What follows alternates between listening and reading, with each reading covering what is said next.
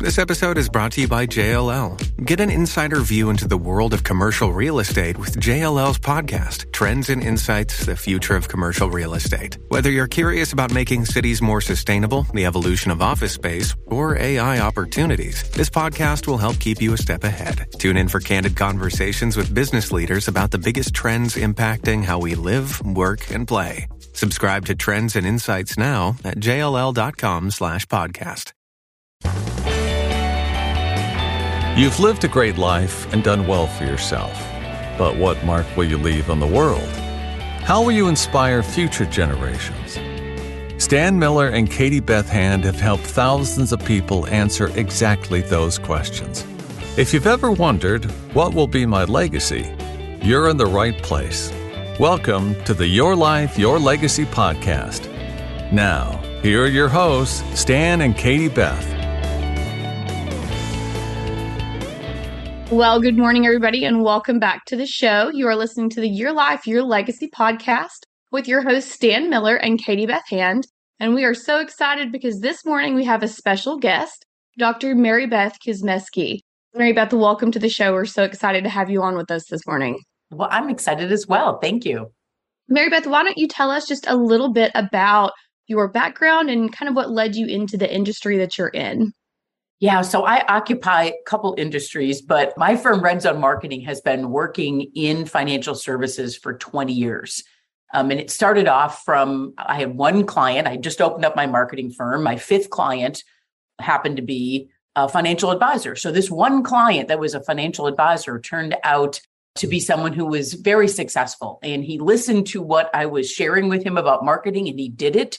And he had a lot of success. And that led to me working with lots of other financial advisors and people in the financial industry. And that was many, many years ago. So I'm grateful for that. And I have since gotten my PhD and I also teach students. So I work with the young and with the not so young. That's great. Stan, do you have specific questions for Maribeth, just a little bit about her background and how she got into what she does? Yeah, I have a ton of questions. Just looking at your uh, at your bio, I was really intrigued and really excited to have this time with you this morning just to make this connection with you. Yeah. So I noticed, you know, if you develop a relationship with a client that has $10 million in assets under management, which is not a very big book, right? And you help that client move to what, a couple hundred million, a lot of things had to happen for that to work out, right? And so I'm curious, you know, to the extent you're willing to share with us, what are the things that you do that you believe are your, I would say that would incorporate your unique abilities, that would be distinctive, things that somebody would be able to obtain in a relationship with you that they wouldn't necessarily get working with somebody else? Yeah, I mean, I think what I've always done from the very beginning is to think things through really logically. And, you know, so from that first client, he had uh, this financial advisor had a few clients of his in working at a particular company. And so I said, well, why don't we just I don't know, why don't we just call them and say we're going to do a seminar for people like them on how to retire from this mm. particular company? And it was just seemed logical sense. But at the time, people were thinking they have to send out thousands of invitations to do this. And we're like, well, we don't have money for thousands of invitations. So let's just make a few phone calls. And so I think my perspective has always been what do we do that's really logical? And a lot of cases, financial advisors get their new business from referrals. So why don't we try to enhance that referral process as opposed to trying to do all these other crazy things that seem to have less success than just working where the money's already coming in anyways. And so I think one of the things that we've just always done is it's not about spending a ton of money on your marketing. It's about looking at the book of business, looking at the business logically and saying, what can we do today to increase the business? That makes almost too much sense, you know. And right. it, yeah, it, it, it, it's you know, there's always that instinct to say, well, you know, let's throw a ton of money at this and let's get this incredibly broad exposure. When the you know, what's that book, Acres of Diamonds, right? You remember that book? You know, that's you know, the secret's right there in your backyard, right? So. Um, so, but you've grown and evolved since then, I guess, and you're doing more different kinds of things. Talk about some of those things. Yeah, I mean, you know, the world has changed since I started in this industry. My first book there wasn't even any reference to social media because it didn't exist. And so that's how long I've been in this business. So you know, we have to we have to evolve our business. We can still be very logical and not spend a ton of money on our marketing, but you know, it's thinking about how do we use all the things that are available to us today. I mean, when LinkedIn first came about, I'm thinking, "Oh my gosh, what an amazing way to mine for potential prospects." I mean, it used to be in the old old days, this will prove how old I am. I mean, financial advisors when they started at a company, they were handed a phone book and just pick it up and phone and call people. Like, what? That's a marketing strategy? But today, we have so many more sophisticated technologies with LinkedIn and being able to search and find prospects and find people who know the people that we're going to be talking to so we can ask them, Hey, I'm talking to this person next week. I see that you're connected to them. Tell me a little bit about him so that I, you know, I come in really prepared. And it's just, it's things like that where I think you know marketing is much more sophisticated obviously even just the cell phone you know using cell phones in the financial services practice texting clients texting prospects those are things that we didn't do many years ago but i think it's continuing to look at where's the easiest path to find more new business as opposed to the most difficult path like i'll give you an example so we have a someone that came to work with us and he's like, I've been spending so much money on my marketing. What are you spending money on? Public relations. He wanted to be on TV, on CNBC, and all these other places. And he was. The problem was just because he was on CNBC didn't mean that he was getting new clients. He needed to do some things to re promote those, you know, kind of episodes and the places that he was on and where he was appearing but he was just spending a bunch of money and getting exactly what he thought he wanted, but it wasn't producing the new business. And so sometimes, again, it's just thinking logically about, hey, how do we do this in a smart way? Yes, you've worked with a lot of clients since that first one, I'm sure. I want you to think back over your career of working with financial advisors. I'm sure that some of them have been more successful than others in working with you, right? So I'd be curious to know your hear your perspective on what it is your client needs to bring to the party in order to be successful. It's not just you, right? You can't push a magic button and make it rain. You know, they have to bring something to the table also. So, what's your take on that? I think it's being really realistic about your referability because, you know, financial services, that's it's just been proven over time that unsolicited referrals and referrals by asking are the ways that we're getting new business and it proved to be the same throughout COVID and before and after and all of that. And we've done a lot of research to see, hey, how are financial advisors actually bringing in new business? So if you're not getting referrals, a lot of times financial advisors will say, well, I don't know why I'm not getting referrals, but I need to press harder and see if there's things I can do to get more referrals, as opposed to being realistic and saying, maybe there's an issue internally because usually it's your service model that causes the you know the problems with referrals. And maybe it's not the financial advisor him or herself or the other advisors. It could be service team members that are not trained properly. There could be all sorts of things but we find that when you really identify your referability and your ability to continue to be referable and your ability to accept maybe what the facts might be. Hey, listen, this service model needs to be cleaned up a little bit because we're doing some surveys of your clients and we're not hearing what you think, you know, that the result is.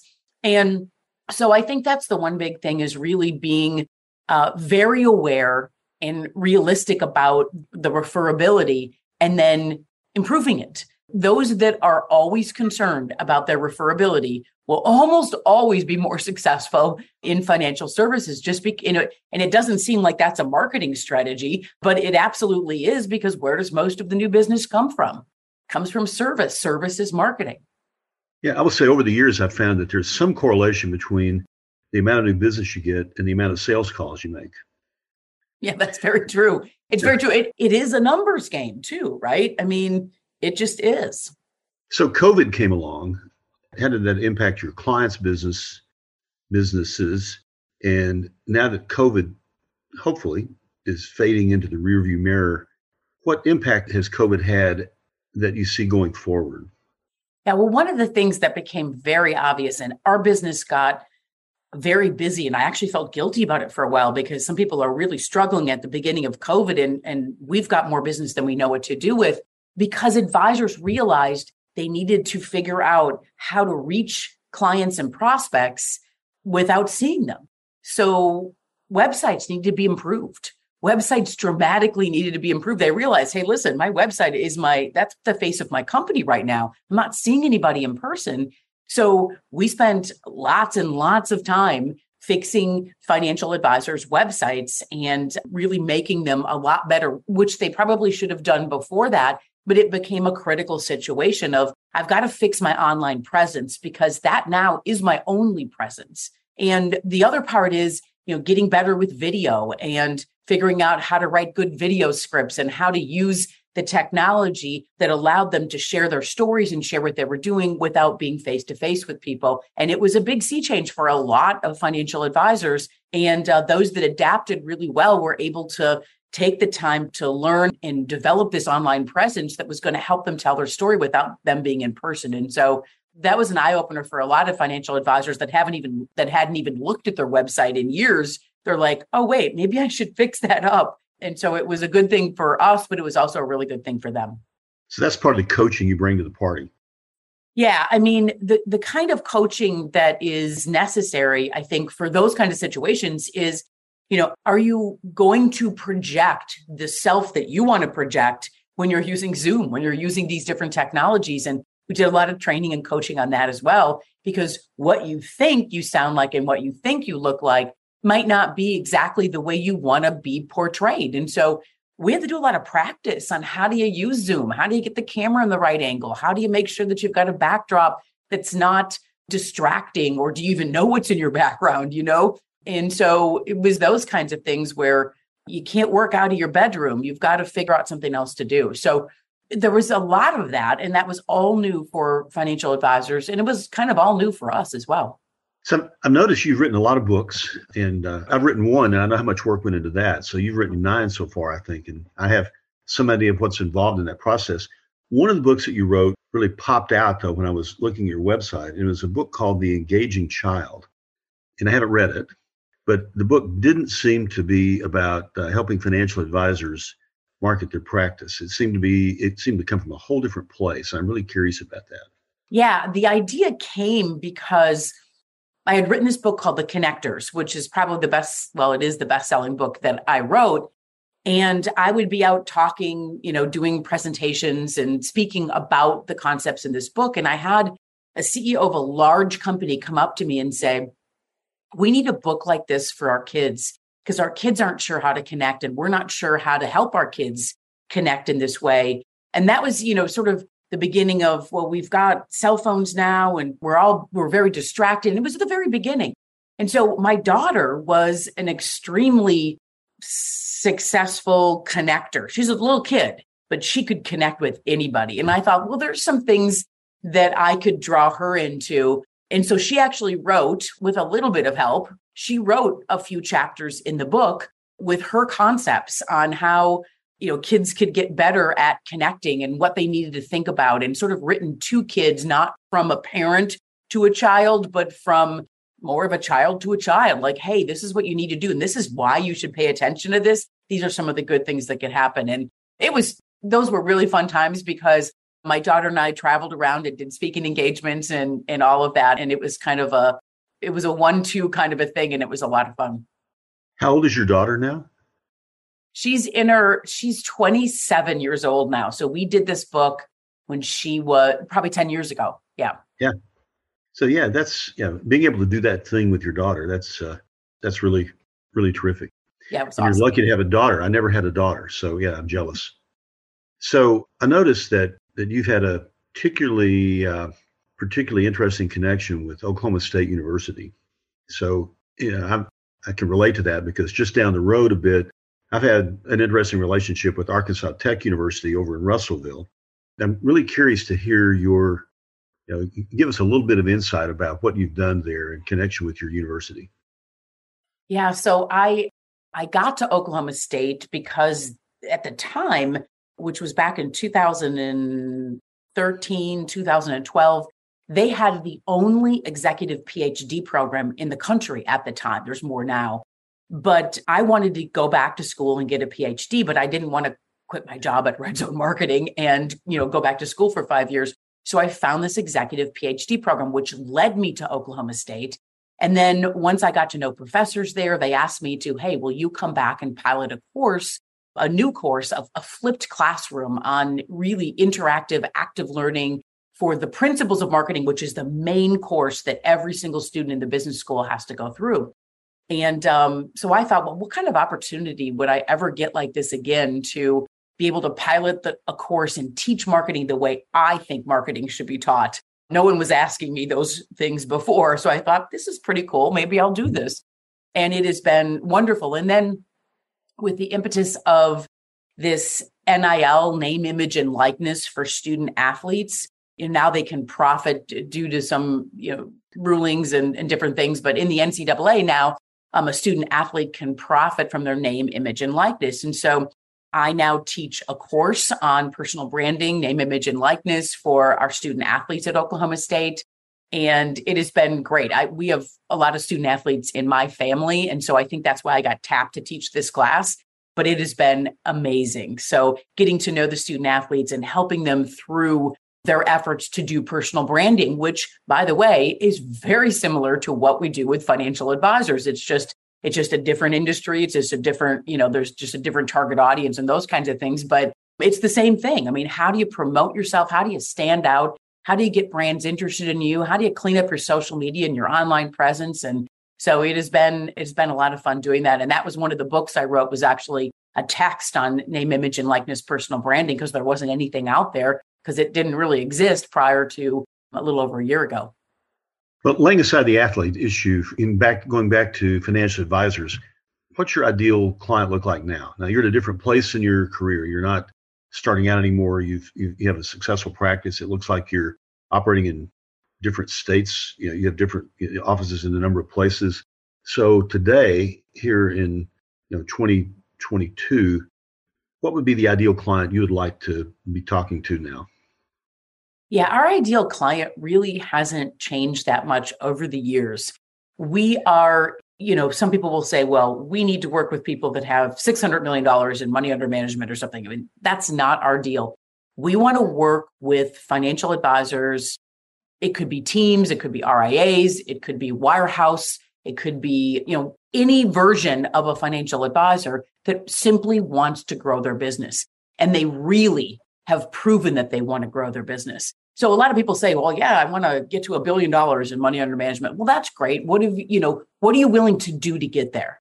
What changes are you willing to make to get there? And a lot of people aren't willing to make a ton of changes to really significantly grow their business. So we are simply looking for those that honestly, and we have a whole way of, you know, of doing a discovery like a financial advisor would do a mm-hmm. discovery to really determine do you really want to grow your business? Are you really committed to doing this? Will you be able to do the things that you know that we may ask of you to do? And so that's it. It's do you really want to grow your business?